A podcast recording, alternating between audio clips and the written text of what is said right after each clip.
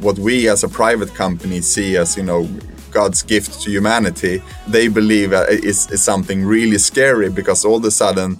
Welcome to the podcast B2B SaaS CEOs with me, Josef Fallesen, as your host. I'm the CEO and founder of Vaam that helps sales teams close more deals and book more meetings through video messaging.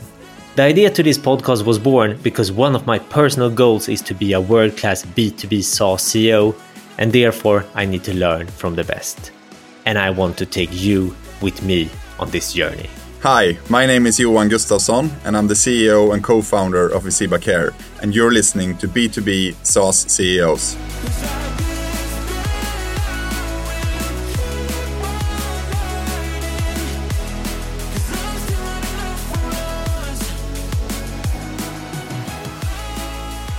Hi and welcome, Johan. Hi, Josef. Thank you. It's a pleasure to have you here. And first thing first, what does Visiba Care do? Please do the elevator pitch. To make it easy to grasp for people outside of healthcare, I would say that we build similar technology as companies like Kry uh, and Babylon, but we deliver it like a B2B SaaS platform for existing healthcare organizations. And to explain that a little bit more, we help often large and complex healthcare organizations to digitally transform their services. Basically, we will open up a digital white labeled front door to our customers' healthcare services. And from that starting point, we can digitally transform the whole patient journey and increase the number of digitalized or automated touch points along a whole patient journey, which will radically increase efficiency and accessibility. And today we have around 60 customers um, implemented in more than 2,500 clinics and 35,000 healthcare professionals that work across six markets with our platform. And Johan, this leads me into the next topic. Why Visiba Care? How did you end up with that idea in business? Basically, in the in the fall of 2013, I started having a discussion with with a couple of friends uh, about healthcare and why there's so much great technology out there, but healthcare wasn't using any, any of it. Um, and I guess we all had different experiences, uh, more from a patient perspective. None of us had worked in healthcare before. Um, but we basically just said, you know, there's, there's, there's so much great technology here. We need to help healthcare um, take advantage of that and make that sort of a, a more convenient and pleasant experience for for patients. And probably my biggest inspiration for pursuing this business idea is is my my firstborn, uh, my my daughter, who's now 16. she was born with with uh, a heart disease and uh, a syndrome that basically made us spend a tremendous amount of time in in all parts of healthcare, um, primary care, secondary care, uh, constantly in the in the ER department uh, and so on. So I just sort of saw all those things that could be improved uh, while spending all that time, and and felt that you know this is a a great opportunity to really make a difference. Wow, I I didn't know this personal angle. Uh, really powerful. This this is, explains a lot. And uh, now we are entering in. I actually putting it very early in this episode the first external question because I thought when I saw the question this is relevant to have very early in the episode. So okay, it's time for the first external question and this is actually from a person I know very well. This is my brother, Jonathan Fallesen at Vaam. And this is his question. Hi Johan. What are the biggest challenges with having a lot of customers in the public sector and how have you overcome those challenges? Yeah, I think it's been a number of different challenges. Uh, of course, uh, public sector means that that if you are going to close a, a, larger deal, you need to go through some kind of procurement process. It, it needs to be sort of a, a, a tender um, that you need to to um, send in. And basically, uh, that means that we fall in into different uh, laws. In Sweden, we call it LOU, the, the law of, of public procurement. Um, and we have similar sort of within within all the European countries that, that we work within. Um, and that is, uh, is, is of course special um, because it's it's a very strict process um, that works in a, a, specific way, and we need to really apply with that. So they have a very specific way of procuring uh, solutions. It's not in the same way as if you would have a negotiation with a private company. Um, and um, uh, so I, I, guess sort of complying with that and, and finding a way to work within that is is is one of those challenges that need you to rethink the way you do business. The the other thing I would say that we've been struggling with for at least in the early days was that public sector were really not comfortable buying SaaS solutions at all.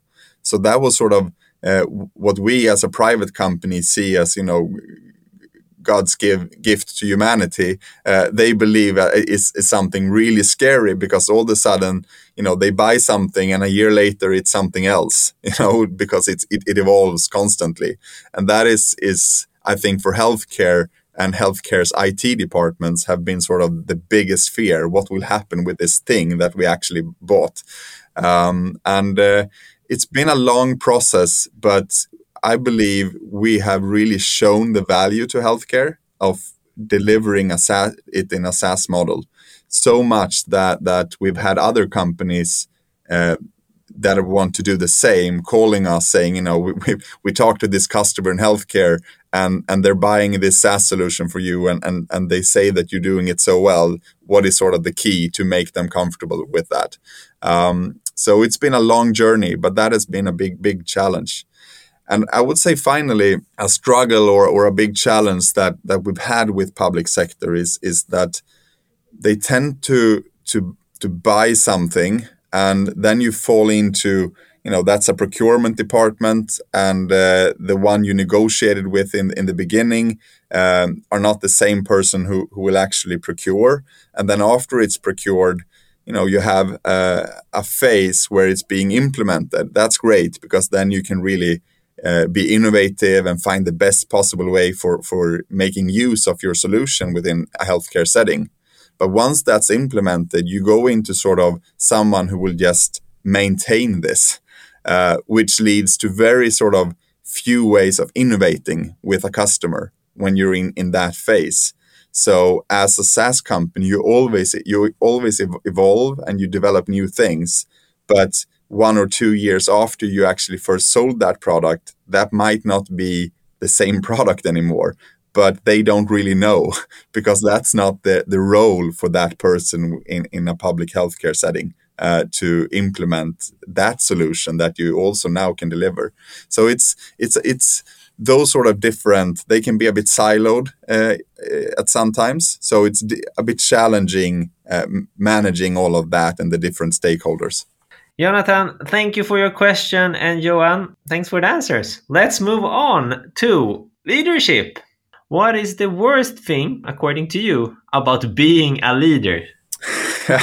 That's a, it's actually a very good question. I think it depends a little bit, of course, on, on, on the situation and the different phases you're in as, as, as a company.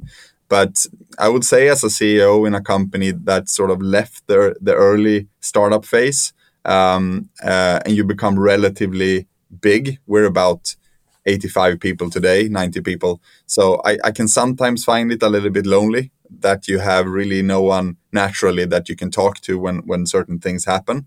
Um, I also miss being able to spend as much time as I would like with customers and partners because the volume of day to day stuff that needs to be handled uh, tends to be quite huge. So I think that that for me at least is is the worst thing about about being a leader if we shift the focus to the more positive angle then and, and talking about what you like the most about being a leader well you know I, I just love being in the position where i can have an impact on on people and strategy and where we're heading as a company. Uh, and and i guess you know it depends where you are in an organization. Not not all leaders could do that but but every leader can have an impact on the people that you work with. Um, to really sort of take from that position, see that you can have a group of people, a part of an organization that together will achieve something really great that will add value to to the company. Uh, for me, that is is you know the satisfaction when you succeed in doing that is for me amazing. Um, so I really like that. Why is this important for you to create impact? Why, if you take it one step deeper, what what do you, what do you get out of it? I think for, for, for me it's it's like whatever all the all the stuff I've done for for like the last 20 years ha, has always been about making some kind of impact in in people's lives or in the society of some kind. And I think for me it's just it's just a, a matter of of finding energy when I wake up in the morning to go out and, and really push forward and, and giving it my all. Uh, if, if I don't really feel I'm making a difference, uh, you know, there, there, there's nothing that really motivates me at all.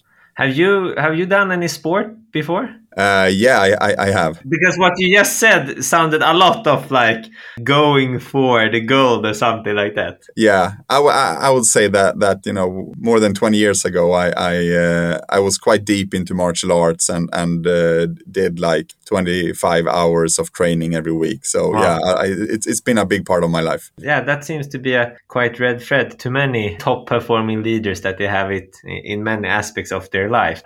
Thank you so much, Johan.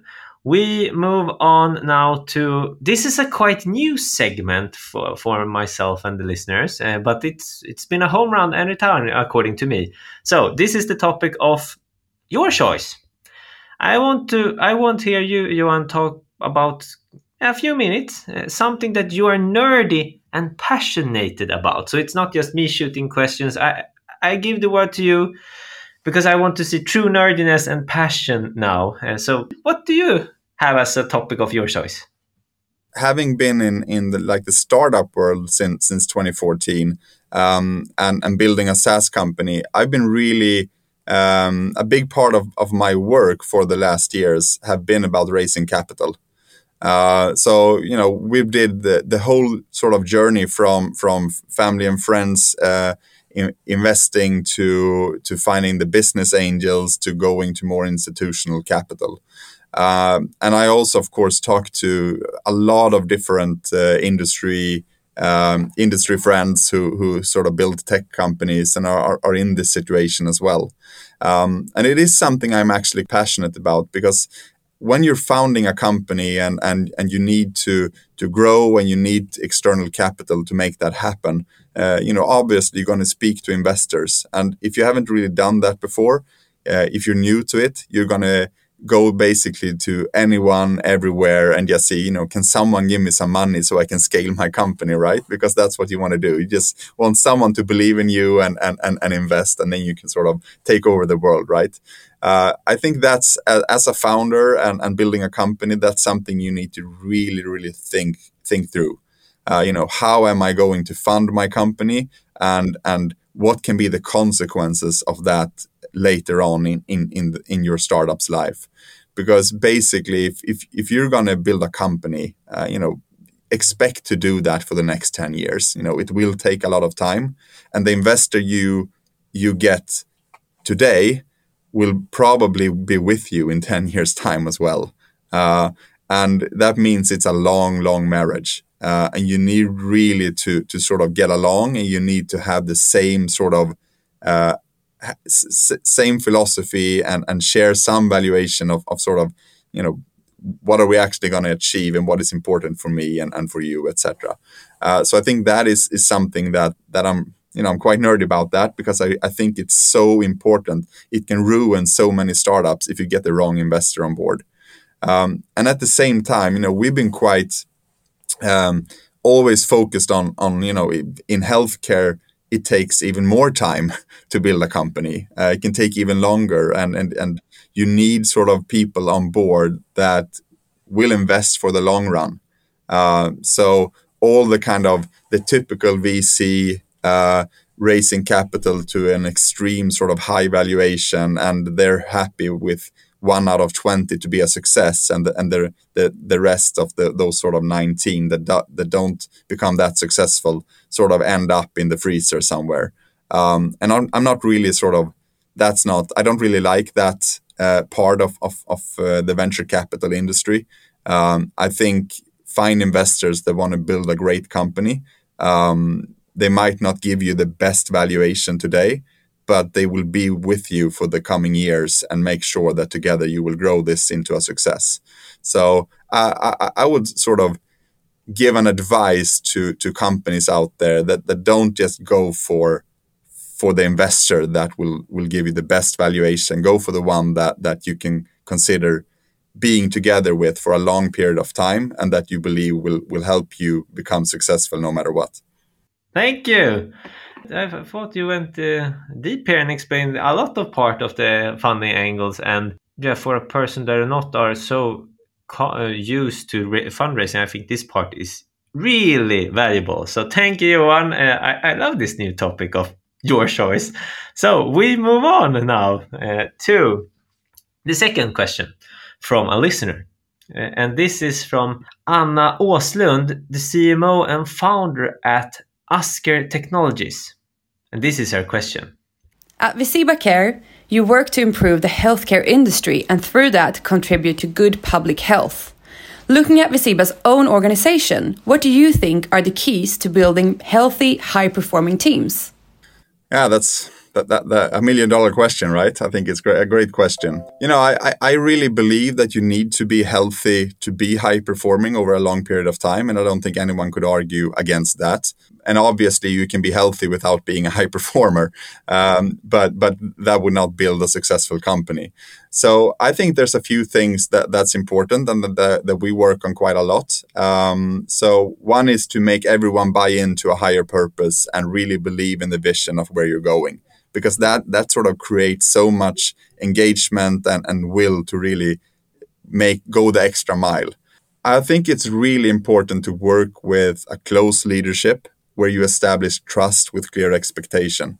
And um, I think one thing that we have done for for a long time is is to actually have relatively many managers um, which which perhaps is not sort of the most popular thing to say in these days when when you shouldn't have managers at all. Uh, but but from from our way of looking at it, we believe that your the relationship you have with your your closest manager leader uh, is really really important for uh, feeling uh, comfortable, um, trusted in in an organization. So if you do that and if you wor- work with that leadership in a good way, I think that is a really big key in creating both healthy and, and high performing employees.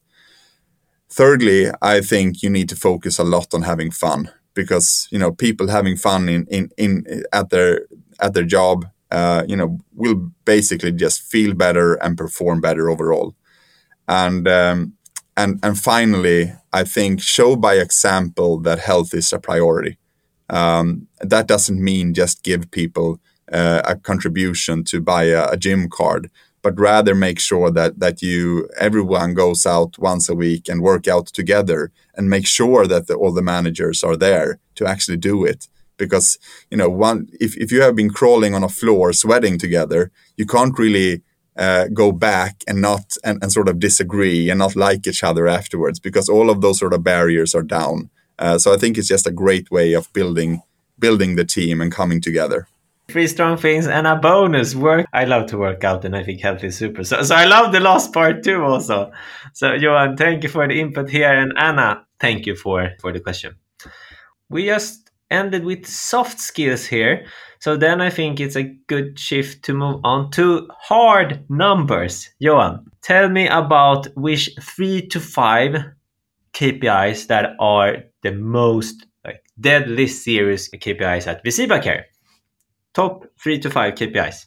Yeah, I, I think there. You know, I, I don't think it, this will stand out too too much, but of course we will look at at our our uh, ARR uh, growth to make sure that that the basically that that revenue is go, growing and, and moving in the right direction.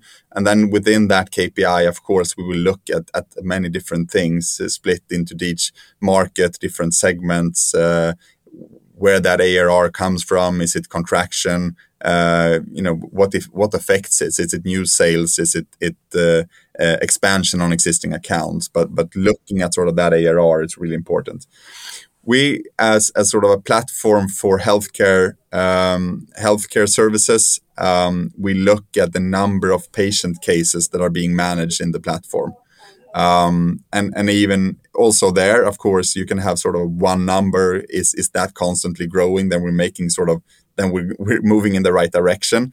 But we have we of course manage that and look in deeper into you know what is video consultations, what it what, what is booking of physical appointments, what are are sort of managed um, um, chat uh, between healthcare professionals and patients. So there's you can split that up, but always having an eye on making sure that the volume is there, that is growing, and and, and we're doing the right thing.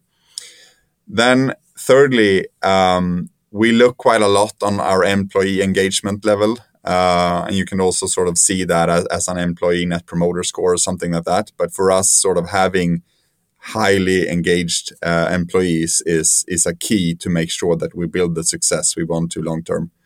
Um, and fourthly, I would say that the the customer NPS um, is is really important to make sure that that you know we basically have ha- happy customers and, and that we're moving in the right direction. So those four, I would say, is is is is key for us. Thank you. And now I want to quickly understand and know how you are working it all together. What type of framework or system have you built to track this and see what you're doing and have the right goal, etc.? Yeah, so in in since 2018 we have implemented and are working with uh, OKRs. Um, so um, that that that's the goal system of, of our choice. It's it's you know it, it took a lot of time to to get it right uh, and implement it. How how long time? I think it's sort of been an ongoing process. So so um, you know, of course, it, it was implemented in the fall of 2018, but it it probably took a couple of years to really sort of get our head around you know how to to make that smooth and make everyone sort of a part of that process in a good way. Um, I feel it's working really well now. Um, we recently shifted from having four OKR periods per year to three uh, which I think made it easier and, and, and, a lot better because it didn't really got uh, stuck in the middle of the summer period in Sweden, which uh, is, is a bit, bit, of a struggle. So I think three works a lot better for us. But uh, yeah, we're, we're happy with that. And I think it, it's a, a great system. It feels like OKRs have taken over the place because when I ask this question, the, the majority is like, some angle of OKRs, but OKRs are is the thing. So we yeah, we are on the run up now. This is my Vaam oriented question. And this is regarding sales and outreach. What would you say is the best way to do a cold outreach to you if I don't know you and I would like to sell something to you and get your attention? The best way is actually to call me, uh, I would say you know, I've, I've been personally been quite successful on, on doing outreaches on, on LinkedIn. I think that channel is starting to drown a little bit because there's so much uh, coming into that inbox right now that, you know, you, a couple of years back, I, I, would typically respond to everything that comes into to, to LinkedIn, but that, that, that doesn't really happen anymore. So I would say the best thing is to actually lift, lift the phone, call, uh, but make sure that that your your phone pitch uh, is really really good because otherwise I, I, I won't take the time to speak to you. What, what is your attention span? Are we talking how, how, many seconds? Yeah, I would say you probably have 10, 10, 15 at the tops, probably 10. Then it's no thank you for now. Yeah, yeah. If you basically, people don't have so many people's numbers. So if you don't have your number, would you say is LinkedIn or email the second best? LinkedIn is probably better than email. Email it, it disappears. So would you say that you prefer if you get a good text pitch, you see a good value proposition, you see some bullets, boom, boom, boom, etc. Is it a, to prefer a video, or do you just hey, let's jump in sixty minutes in a minute, or or would you prefer a video as a step before the meeting, but after you have gotten the text pitch? Definitely, vi- video as a sort of a, a, first step could be quite interesting actually uh, to make allow me to say you know is it worth my time or not? I think uh, video can add a lot of value to to that. Nice. And uh, yeah i'm continuing to collecting data points. So my second goal with this podcast except learning from smart b2b SaaS sales like you is yes to show to the community like hey look video you need to have some sort of video. We move on it's time to give yourself some advice and not just yourself, me and the listeners too. What would be your top one to three things that you would tell yourself now when you know a lot more than you did six years, five years, eight years ago? Well, you know, I, I really like the saying if, if you want to go fast, go alone, but if you want to go far, go together. Um, and, and like in the early days of a startup, you know, your success depends a lot on you as a founder and, and CEO to like run really fast, acquire those first customers, get that investment or whatever it might be. But as soon as you sort of move into a phase where you, you're going to scale your company and, and build out your team, you need to change your whole perspective of what, what your most important job will be. So make sure that you function together as a team, that you strive towards the same vision, that people feel they're trusted and safe, and, and if sort of and and make sure that you hire great great people that are probably better than you in, in a lot of different things. Uh, I think that that's what you need to do um, rather than keep sort of running forward in in, in as fast as you can. Uh, so that will be an important shift, uh, and uh, I would give that advice to myself as to sort of realize that that shift needs to happen sooner than you think probably. And before you maybe uh, go into a second or a third thing here, I, I quickly want just to follow up regarding finding great people. You said, can, can you can you share like one, two, three best practices of how, how, how do you do to like see if this person is relevant for Visiba Care? Do, do you have like something in, in your process to quickly get to the are we aligned or not? Yeah, I th- I think for me, I'm always like looking for like a growth mindset to see sort of how people think about certain things. If they're if they are growth oriented if they like change if they can f- quickly adapt to new things and new situations. So i'm trying to like uh, find out with different kind of questions is is this person that kind of is, is it that kind of person I'm speaking to? Or are they a little bit sort of stuck in in you know I I know these things I know how things work and how the world work and and and that's it basically. If, if you know that's a big red flag for me. Uh, if you feel that you already know everything you're not going to sort of be in in in, in our company basically. Uh, so I think that's an important uh, an important part for me.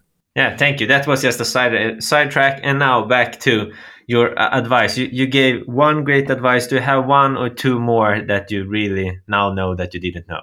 Well, I guess I would also have wanted to tell my younger self the importance uh, of focus, to choose like not to build certain things in the product, uh, not to serve another market or segment too early. Like if you are laser focused on fewer things, you will for sure be successful. Um, it, it's so easy to sort of spread your uh, spread yourself everywhere, and you become sort of relatively bad at everything instead of great at one thing. I think that is an, an important lesson. Nice. Should, should, should we stop here, or do you have one last thing to throw in here? What do you? Uh, I think that, that that that's what I had. So so we'll keep it we'll keep it to that. Thank you for two great things that uh, you didn't know, but now you know.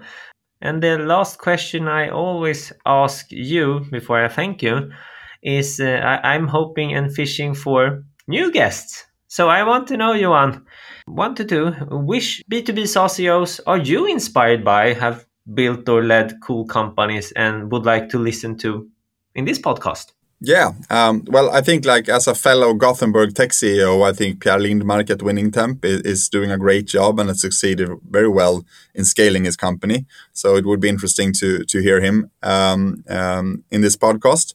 Um, and then I would also be interested to hear what uh, HubSpot's relatively new CEO trying to remember the name, yeah, yeah, Yamini Rangan or something like that, uh, has to say. I, you know, I always loved HubSpot. Super impressed with what they do, the culture they've developed, and, and sort of the growth they have achieved. So it would be great to to hear her speak. But it might be a bigger challenge for you to get her on. But but uh, go for it.